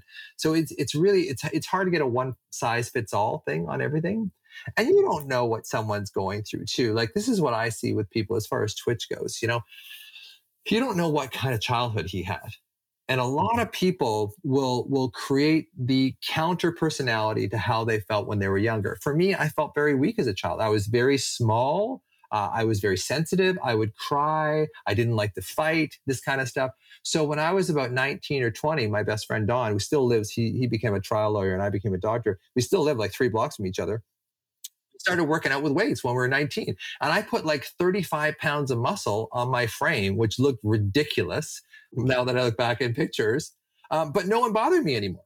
No one challenged me anymore. So so I had this thing like, oh, okay, I've got this secret bullet now. I'll just I'll just wear this this armor, this shield of muscle. And and uh, who's the the actor, like the big um, wrestler actor, John? I can't John remember. Cena. Cena? John Cena. He was, he was talking about that too. He's like, when I was younger, I was this skinny kid. I got pushed around, and then all of a sudden, he just started bulking up, and men didn't bother him anymore. So I, I think, you know, we don't know what kind of trauma Twitch had, if if any. But my my guess is that there was something significant in there. And sometimes what we do is we create this persona, like I create this kind of superhero persona, like I'm a doctor and a stand-up comic and all that kind of stuff. And, and underneath that, I'm fairly insecure about, you know, my position in the world. And, and I love what I know and I love sharing what I know and that kind of thing. So it is one of these things that I think we, we create these personas to protect ourselves. And I think we know that they're not real. You know, we know that these things aren't real. And then eventually people know us for that personality and they expect it from us. And then if we can't quite provide it, I think our, our you know, I think those subcortical structures just start to fry out. You know, like this was something I used to cope and adapt and it worked like a hot damn. And worry is kind of the same thing. Like worry is actually making the uncertain a little more certain. When we worry about something, we make it a little more certain to happen, ironically. So there is this thing that we make the uncertain a little more certain, and that's very seductive to the brain. You know, we get dopamine. When we start feeling like we're on the right track, we get this dopamine hit, you know, not that it's all reward because it isn't. Dopamine is more about motivation than it is about reward but it's like, okay, I'm on the right track. I'm doing this. So I think when men are rewarded for being stoic in movies and all that kind of stuff, I think that we just get into this framework like we can't show vulnerability. And I think it's really important to understand there's a difference between victimhood and vulnerability.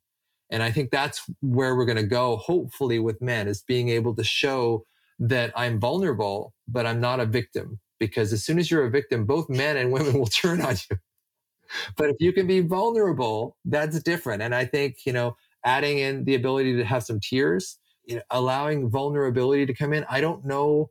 Here's the other, the bigger question too. I don't know if our society would even open the door to male vulnerability, let alone victimhood. Like, I don't even know if that's going to happen. And until it does, you know, and still we, because men are kind of treated as expendable you know and you know through the ages that's kind of how we're doing and that's why i love a lot of jordan peterson's work is like showing young men look you're not expendable. You you have the power to change your own life. And i think because the pendulum has swung so far to the female side female empowerment side that the young males are really taking it on the chin. Like they're really looking at the world like where is my place? You know how am i supposed to act? How am i supposed to be when I, have got this toxic masculinity so men are, you know, really feeling claustrophobic, especially young men, I think. So kind of a long answer to your question, but I think it's because men just don't express what's going on inside them. And I think one of the universal things about therapy that I hear from men and women is after their first two or three sessions, they may actually feel worse because they're bringing up their old stuff, but they're actually getting it out they're actually allowing it to, you know, it's not sitting inside of their mind and their body so much anymore. They're actually getting it out. And when you see it in front of you, it becomes objectified. When you can't see your trauma in front of you, it's it is you. Like it, it takes you over. So that's probably the best answer I can give you as far as that kind of stuff goes. It's a great answer. And I love the distinction between being a victim and being vulnerable. Big difference there would a male benefit from because you, you just said that it's it's very important to express what's going on with you and that mm-hmm. could be with a therapist with a friend but would there be a benefit to a person let's say, starting a podcast and it's a solo podcast and they explain what's going on with them and how they're dealing with things, would that person benefit from putting it on a podcast or just a video that nobody sees? Is there a benefit to doing that as well? Yeah, I mean, I think it, I think it's best if it's witnessed somehow. Okay. You know, but no, that's the thing. Like if you do it on a podcast, know that you're going to get some haters, right? You're going to get those people that that are just looking for something to take issue with. So yeah, be very careful with how you do it out there. But I mean, I think that's the way to go in a way of kind of saving our society is making it okay for men to be vulnerable, not victims, you know, but vulnerable. Like this is really painful. When my dog died, it was incredibly painful for me. Like I'm not, I'm probably going to deal with that with the next year with Buddha because I have three dogs and he's the oldest. How old? He's 13 now. Yeah, he's Oh, a wow. labradoodle and he's like 85 pounds. So, so you know, typically uh, bigger dogs like that don't last. And he's having problems with his his balance and that kind of stuff too. And but he's doing okay in general. The snow came and he was like a puppy again. So I was just like lightened my heart for sure. But until we really allow people to express, you know, what's hurting them.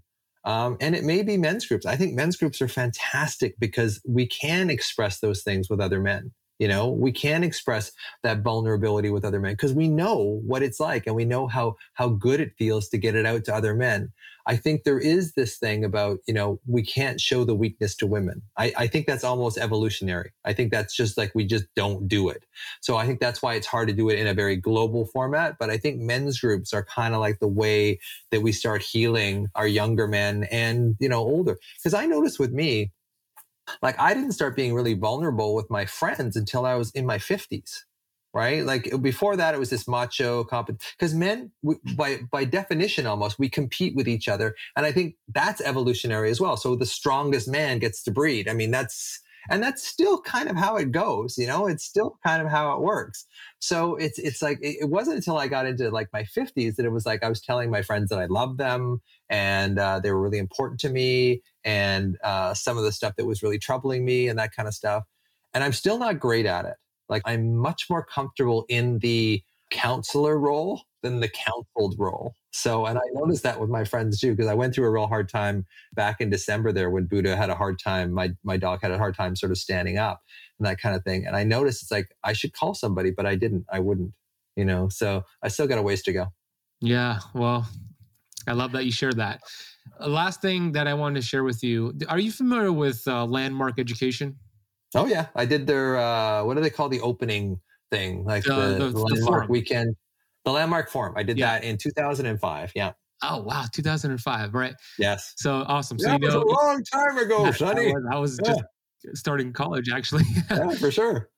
so Werner Erhard is um, kind of like the mind behind that, and he I did the whole the curriculum, uh, the forum, self expression, leadership, and the advanced course, and it really made a big difference for me. But and I loved what I learned there. And one of the things you said was that the the mind, the brain, is this this meaning making machine, and the quote is relevant to that. So I'm going to read the quote to you, and this is a quote that a friend of mine because I actually meet with a group of guys. Like to your point, we just met a few days ago in South Beach. We talk about our challenges, how we can support each other. And this is one of the quotes that my friend who introduced me to Landmark shared with me that I now have.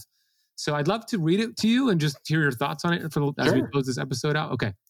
So here's the quote The presence of empty and meaningless is the title. Have people done things you wish they didn't do?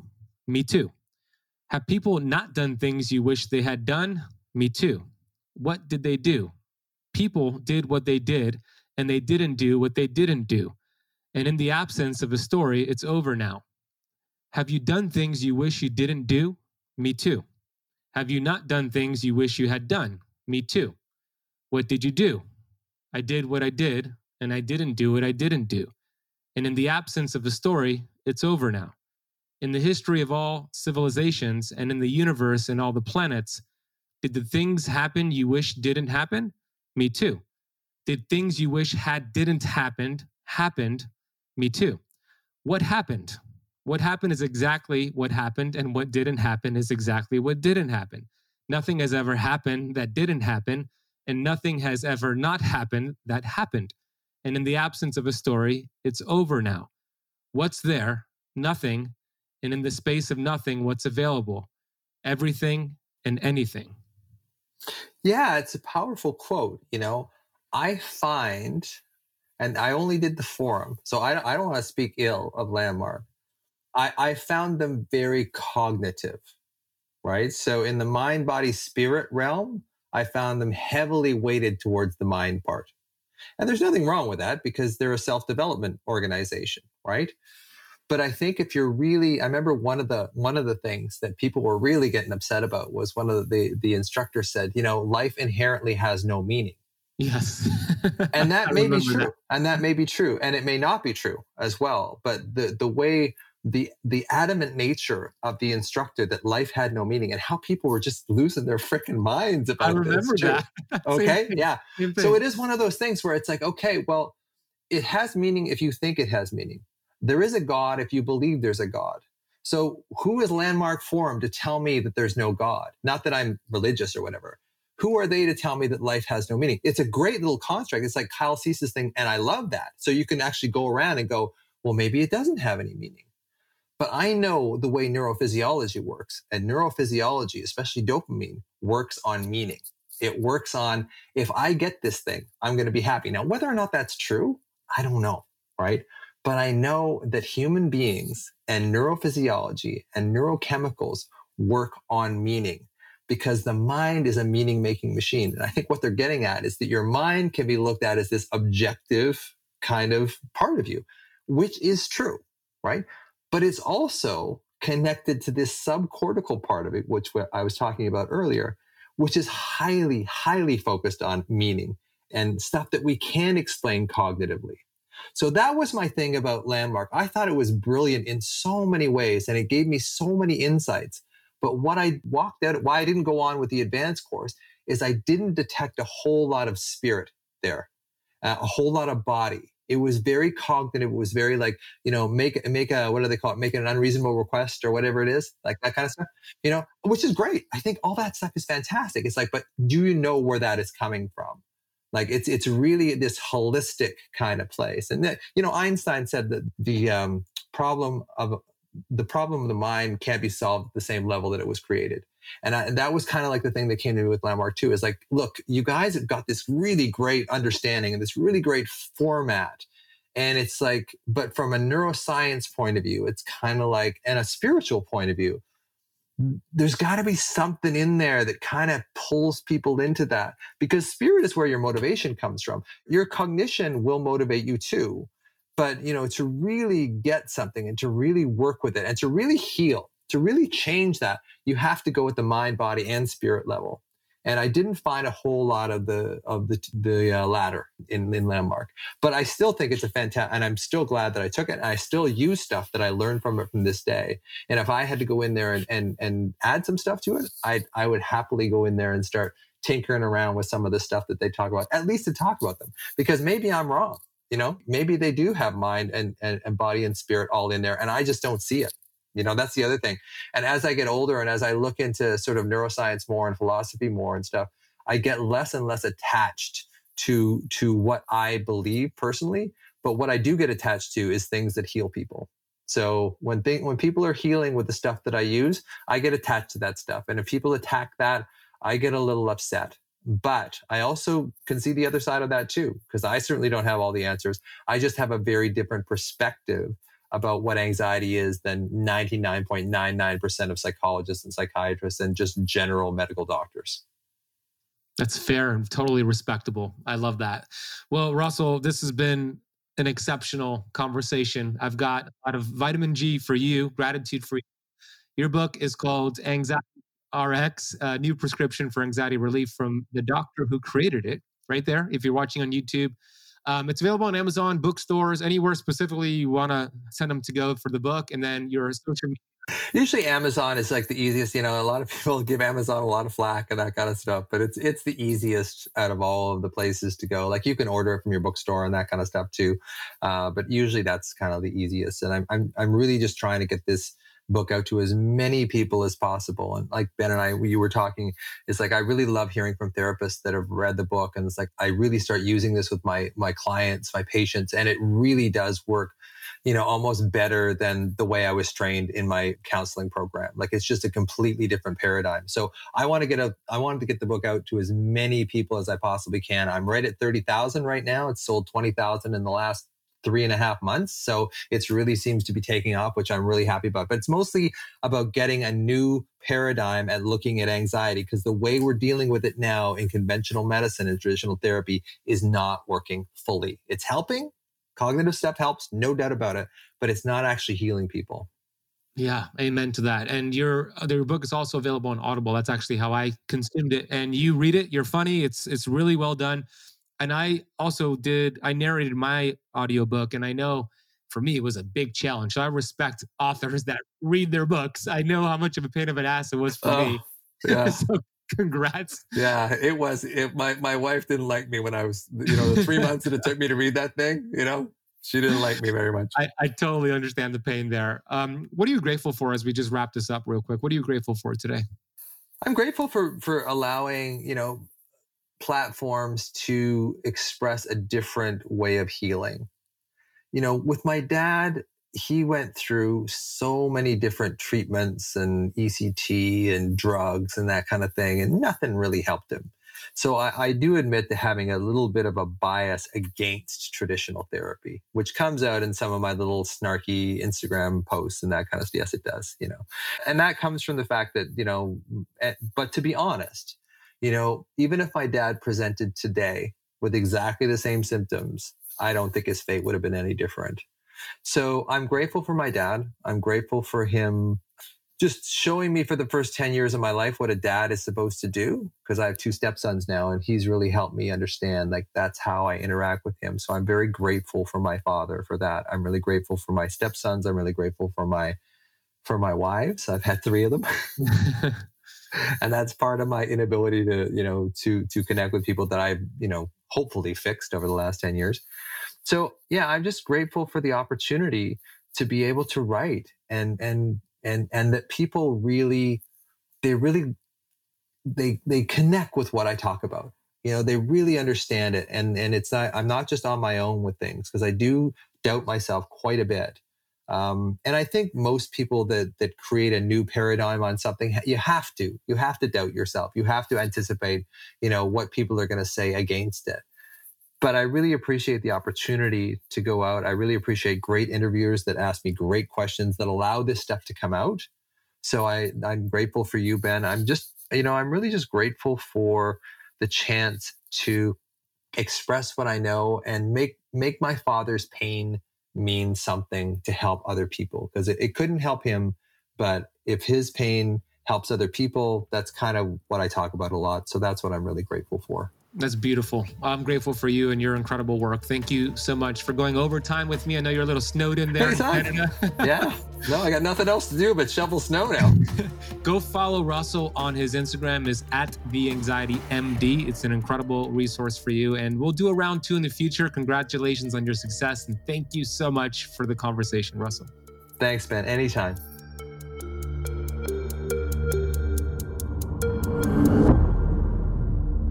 Well, there you have it. I told you this was going to be a life changing episode. You might have cried, you might have relived some trauma, and now you understand the framework for really putting your body in a healing state.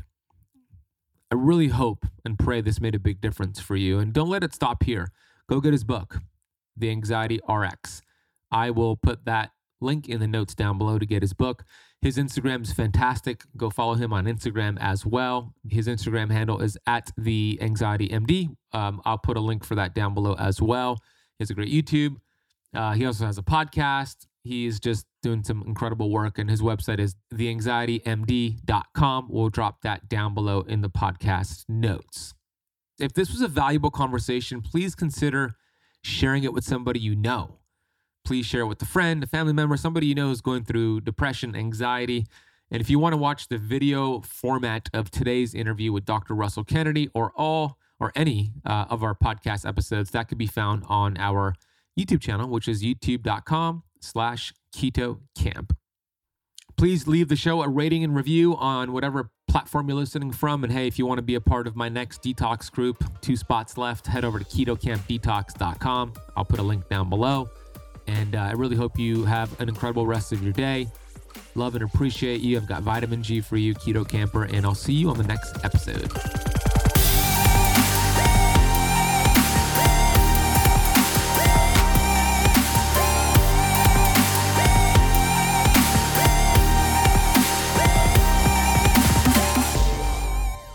This podcast is for information purposes only. Statements and views expressed on this podcast are not medical advice. This podcast, including Ben Azadi, disclaim responsibility from any possible adverse effects from the use of information contained herein. Opinions of guests are their own, and this podcast does not accept responsibility of statements made by guests. This podcast does not make any representations or warranties about guest qualifications or credibility. Individuals on this podcast may have a direct or non direct interest in products or services referred to herein. If you think you have a medical problem, consult a licensed physician.